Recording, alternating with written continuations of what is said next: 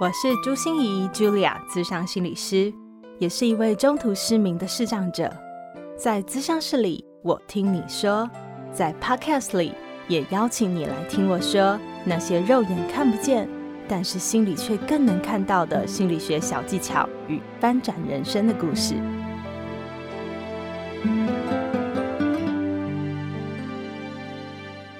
Hello， 亲爱的朋友，你们好啊！我是视障心理师朱心怡 Julia， 欢迎收听朱心怡说心里话。最近疫情好像又铺天盖地而来了，我的生活里也出现了好多的变动。不知道你一切过得好吗？我想在这个情况之下，我们真的是走了一条有去无回的道路，对不对？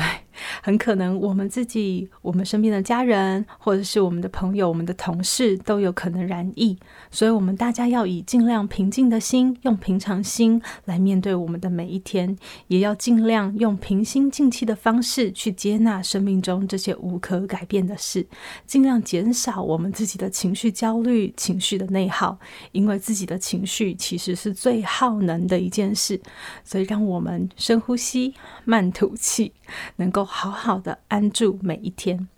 那我在去年5月份的时候也因为我们的疫情3级警戒的关系，我特别加更了10集的心安平安特辑这个心安平安就是希望大家能在这样的危急时刻还能够安顿身心，我提供了很多的方法和提供了一些小技巧，所以欢迎大家也可以回去听看看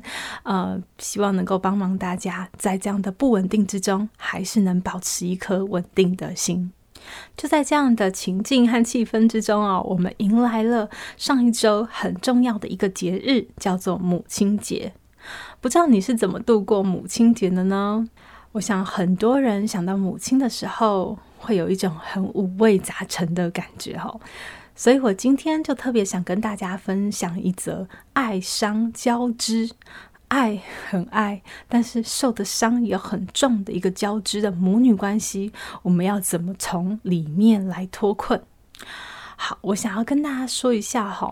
我很喜欢用故事的方式来跟大家阐述一些心理学的知识或者心理学的技巧。那为什么呢？因为我希望大家是用轻松但是很有感受、很有感的那种方式，能够去体验、去体会更多心理学，把它落地下来到你的生活里面。所以我会用很多故事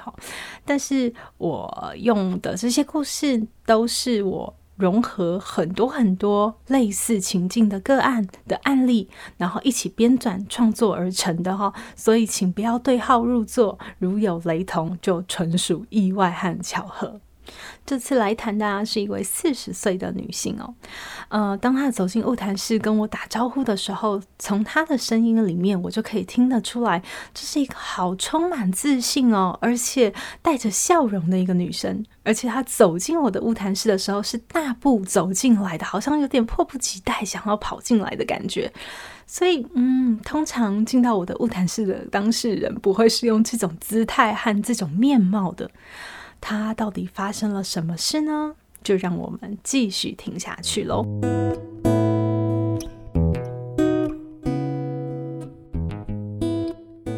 当我们坐定以后我只是很简短的开场说了一下我们的场面构成，比如说什么是咨商要怎么使用咨商的时间或者咨商的保密原则，还有例外会是些什么。我就会感觉从他的回应里面，他的快乐、他的开心好像就一点一点的慢慢消融。当我说完的时候他就忍不住的哇一声大哭了出来，然后他一边流着眼泪一边跟我说看着你，然后看着这个房间，在听着你说那些话，我得承认我真的生病了。他告诉我说，其实他的本性很乐观，其实是一个家庭职场里面的开心果，大家跟他在一起都觉得非常开心，他有层出不穷的鬼点子，也有层出不穷的可以把大家逗笑的办法。但是不知道为什么最近这几个月他在外面还是可以演的跟人家嘻嘻哈哈眉飞色舞搞笑可是一回到他的房间，他关上了房门的那一刹那，他的整个脸就垮下来了。他笑不出来，他哭不出来，他也说不出来，他不知道他自己到底发生了什么事。其中啊，最让他纠结、最让他困惑的一种情绪哦，就是他对他的妈妈。他非常非常的爱他妈妈，因为从小他是单亲家庭长大的，他看到妈妈的辛苦，看到妈妈的付出，所以他总是竭尽所能的去讨好他的妈妈，不要让他的妈妈像担心他的哥哥和弟弟一样担心他。他会篡改自己的成绩，只为了让他妈妈开心。他会偷东西，要满足他妈妈的需求。甚至在他妈妈生日的时候，他会用他的恶势力去要全班都给他妈妈写卡片。他笑着说：“啊，真不知道这些人跟我妈什么关系，还要被我逼着写卡片。”但是从这些事情可以感觉到，他是多么多么的希望能够帮他妈妈分忧解劳。他也顺着他的妈妈的安排考了教甄，考上了老师，当了一个幼儿园的老师。但是他工作越来越久，就发现他真的很不适合教师的工作，没有办法教学。每次最快乐的时候，只有当他在自编自导，然后演布偶戏给小朋友看的时候，那是他最快乐的时候。所以他开始发现自己喜欢演戏，自己想当演员，甚至他的梦想是要当脱口秀的主持人。当他开始投资自己，去上演员训练班啊，去试镜啊，甚至去签合约当一个临时演员的时候，妈妈还不觉得有什么。但是当他成立了自媒体，开始让更多人看到他，开始分享更多 YouTube 影片的时候，哇塞，妈妈发现他是玩真的耶，就开始不停的泼他冷水，不停的跟他讲说，这是赚不到任何钱的，这是没有办法糊口的，你还回头是岸吧。然后甚至还说一些很让他觉得伤心的话，因为他妈妈实在太古板太落伍了，说什么戏子都没有一个好人啊，戏子都是不干净的人啊，什么之类的。他说，现在是什么年代啦，你怎么还会用这种古板的态度去看我现在想做的梦想呢？不支持就算了，可是还拼命不停的指责、谩骂和怀疑他。他觉得非常的伤心，没有办法接受。但是他也扪心自问啊，都已经活到40岁了，他还可以为妈妈来做任何妥协吗？他发现他真的不要，他好不容易才找到他的梦想，他不想再顺着妈妈再做他不想做的事情了。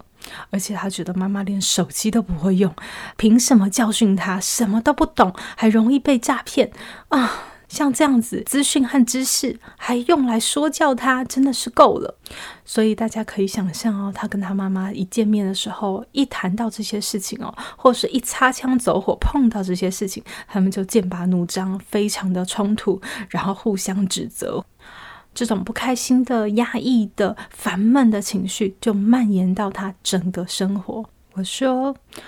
听起来你真的非常需要得到你的妈妈的认同和认可，很想让她开心。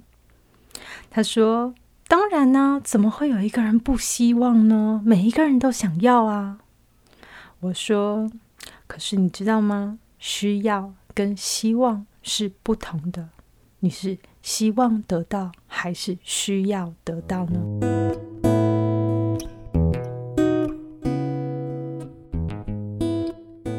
我告诉他，也许我们现在要学习的是做女儿的姿态，但是用妈妈的心态。哇，这句话听得好玄哦！我们再说一次哦，是做女儿的姿态，但是用妈妈的心态。做女儿的姿态，我想大家比较好理解，因为我们本来就是女儿，她本来就是我们的妈妈，所以我们对待妈妈是应该用什么样的态度？我们应该在意她的感受，在意她的情绪，我们应该不要烦她，不要管她，或者是不要想控制她，不要太多的要求、指责她，这些都是做女儿的姿态。但是最困难的一件事，其实是用妈妈的心态。这个是什么意思哦？在家族治疗里面我们都说不要去做妈妈的位置，就是你是个女儿，可是你不要去做了妈妈的位置。这个意思就是女儿捞过界了，她负担了妈妈应该负担的事情，她承担了妈妈应该有处理问题的这些责任和能力，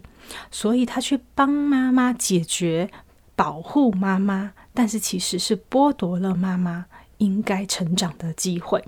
所以我们在家族治疗中会说，我们女儿不要去做妈妈的位置。但是我今天想跟大家说，用妈妈的心态，不是指我们要做她的位置哦，而是这是一种心理的感觉。因为其实从小的我们就会认为父母都是我们的天，我们的地。我们想要活得好，我们想要有价值，我们当然希望得到他们的赞美、欣赏、肯定，因为唯有他们愿意认同我们的时候，我们也更认可了自己。所以从小其实我们习惯的跟他们讨爱、讨拍、讨抱，这些都是我们的天性。但是现在我们长大了，我们甚至长得比我们的父母还大了，我们的心理成熟度可能比他们还有力量了。我们知道我们想走什么路，我们知道我们要做什么样的选择，我们知道我们要承担些什么样的责任，而他们不一定明白。所以就很像是他可能是3年级的学生，你可能已经到5年级或6年级了。那个时候你用妈妈的心态，也就是你比他更大的心态来看他，我们才能够温柔的去包容他现在的状况。其实这件事说得很简单，但是做起来真的是不容易，他需要去一直的反思，一直的修炼。为什么呢？因为其实最卡住我们不能用妈妈的心态来看，最主要的原因就是因为我们很难去接纳我们对父母的失望。其实我们每一个人都会希望我们的父母是完美的，我们总是有一些完美父母的迷思。你很希望你的父母有多高大，有多健壮，他可以来帮你解决所有的难题，然后我们总会有很多很多这样的想象。所以当你发现你长大了，而他变老了，他变古板了，这些价值观、这些说法根本不能听，他甚至连手机都不太会使用，很容易被诈骗。然后就算是你告诉他，你跟他解释，他还是不听，他宁可听信别人的花言巧语，就是不肯听你的。我们的那种无助、无望、失落，还有那种不被信任的感觉，真的会让人很难受。可是我们的父母真的有时候他们就是那么的无知，他们就是那么的需要别人的帮助，他们无能为力。我们必须得接纳我们这样的失落，我们才有办法承认我们自己真的不能再跟他虚索，不能跟他讨爱、讨抱、讨拍。我们必须长大，在心里面长大，我们才能用一个温柔包容的心态去看待我们的父母。如果我们能从我们的父母身上得到被爱、被支持、被肯定、被接纳，那当然非常好，请你就享受你是一个幸福的小女儿。但是记得还是要用妈妈的心态来看，因为其实我们长大了以后，我们讨爱、讨抱或者讨拍的对象都不应该是我们的父母，我们不要认为那是理所当然的事情。我们其实可以从我们的同温层、我们的身边的朋友、从我们的师长、从我们的同侪、从我们的同事或长官身上得到，甚至最健康的方式就是从你自己的身上得到。当我们成为我们自己的再生父母，我们用最适合的方法来支持自己、来接纳自己、来肯定自己的时候，那是一个人真正扎扎实实的自信，也是一种最健康的方式。谈到这里，个案问我说那你觉得我的情境里面，如果我要做女儿的姿态，但是用妈妈的心态，我可以怎么做呢？我跟他说其实我不知道，因为我不是你。但是我觉得如果我妈妈是我不能说服也不能改变，她的价值观就是这样根深蒂固的，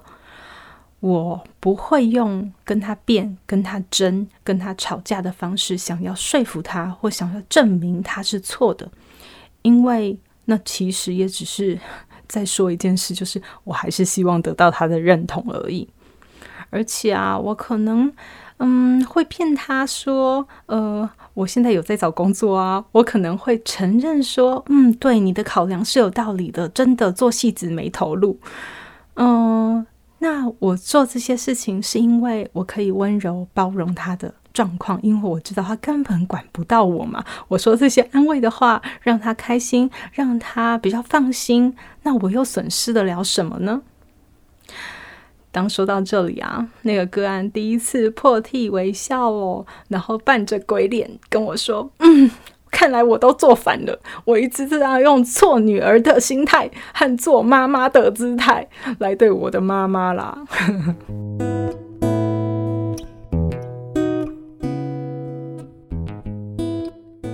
不知道你听完这一集会不会有一种我在打高空的感觉，但是真的不是，它是我们需要修炼自己的方式。好，因为正逢母亲节啊，我是用母女关系来讲，可是其实母子关系啊，或者父子，或者是父女，其实也都非常适用的。心理学说分离个体化其实就是这个意思啊，就是我们要逐渐长大，逐渐成人，我们可以享受我们是个小女孩，是个小女儿，享受那种被爱、被肯定、被接纳的感觉，但是我们也不要忘记要用成人的样貌去对待你的父母，这才是最好经营关系的一种方式和态度。节目的最后要请大家一起帮我感谢两位赞助支持者。第一位叫做 Anonymous，他说我听了一集你在海苔熊的 podcast， 深深感受到你身上的幽默和自信，分享得很精彩，我好喜欢。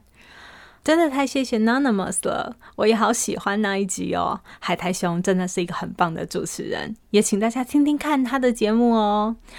然后第二位叫做 Go Diego， 他说你的 podcast 很棒，听得出来真的做得很用心，带给听众一种稳定的力量，我也从不同的单集里学到很多有用的技巧，让自己的心理与生活也越来越安定，这个社会有你和你的团队真好啊，哎呀，我都要哭了啦我们一定会持续努力哦，也非常谢谢你的肯定。其他在 Apple Podcast 啊、Firstory 啊、喜马拉雅的留言我们都有看到哦，真的太感谢你们给予我们的加油打气。对了，我还收到了2则来自 YouTube 的留言，因为有些人啊还是以看 YouTube 为主，所以我也上传了我的频道，如果有长辈啊、朋友啊，或者是没有习惯使用 podcast 的人，也欢迎你把我的朱心怡市长心理师 YouTube 频道与他们分享，使他们也能获得增进身心的秘方哦。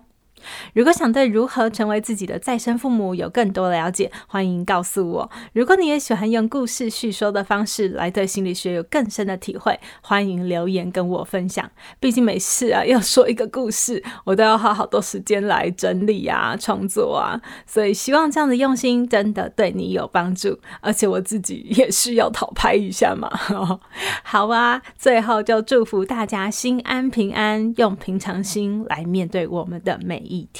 朱心怡说心里话，我们就下周见咯，拜拜。心念转个弯，生命无限宽。如果你喜欢我的节目，邀请你可以继续追踪，并且给我5星评价和留言互动。如果你也感受到我们团队的用心，可以使用自由赞助的功能，给予我们实质的鼓励哦。咨商需求、合作邀约或想要了解更多心理学的知识与故事，节目说明栏中都有我更多完整的资讯哦。